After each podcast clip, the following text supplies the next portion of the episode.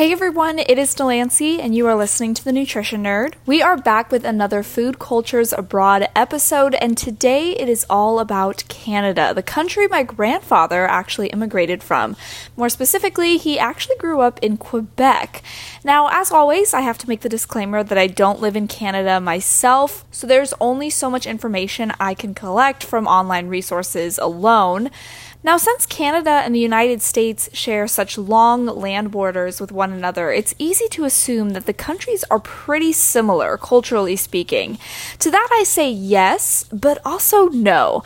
Overlooking Canada's official government run food guide, their guidelines are very similar to the United States, but some details I really appreciated were the government's special emphasis on staying wary of clever food marketing ploys, cooking more often from home, eating meals with others, and above all, enjoying the act of eating. I mean, you can argue that the American guidelines and American nutrition professionals support these habits as well, but I don't know if we emphasize them quite as much as the Canadians do, at least in regards to online resources. Okay, so idealistic guidelines are one thing, but let's talk about the actual Canadian food culture. It turns out it's rather difficult to identify a particular cuisine as true Canadian cuisine, as the country is highly multicultural and diverse.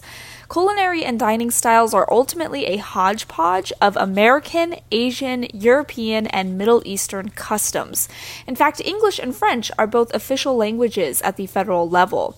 You'll come across Canadians who speak Spanish, Italian, German, Mandarin, Arabic, and Hindi, among other languages. Now, I think most people who live outside of Canada immediately equate Canadian staple foods to maple syrup and Canadian bacon. And while these foods are uniquely Canadian, there is so much more Canada has to offer in both complexity and uniqueness of its food items. Take poutine, for example. This is a Canadian treat that consists of french fries but slathered in cheese curds and gravy. Or sushi pizza, a delicious concoction that is exactly what it sounds like like, as impossible as that may seem. So, as you can see, Canadian food culture is ultimately about the mixing, mashing, and revamping of other cultures, taking something old and making it Canadian new. This has been the Nutrition Nerd. Hopefully, you learned something new today, and I will catch you in the next one.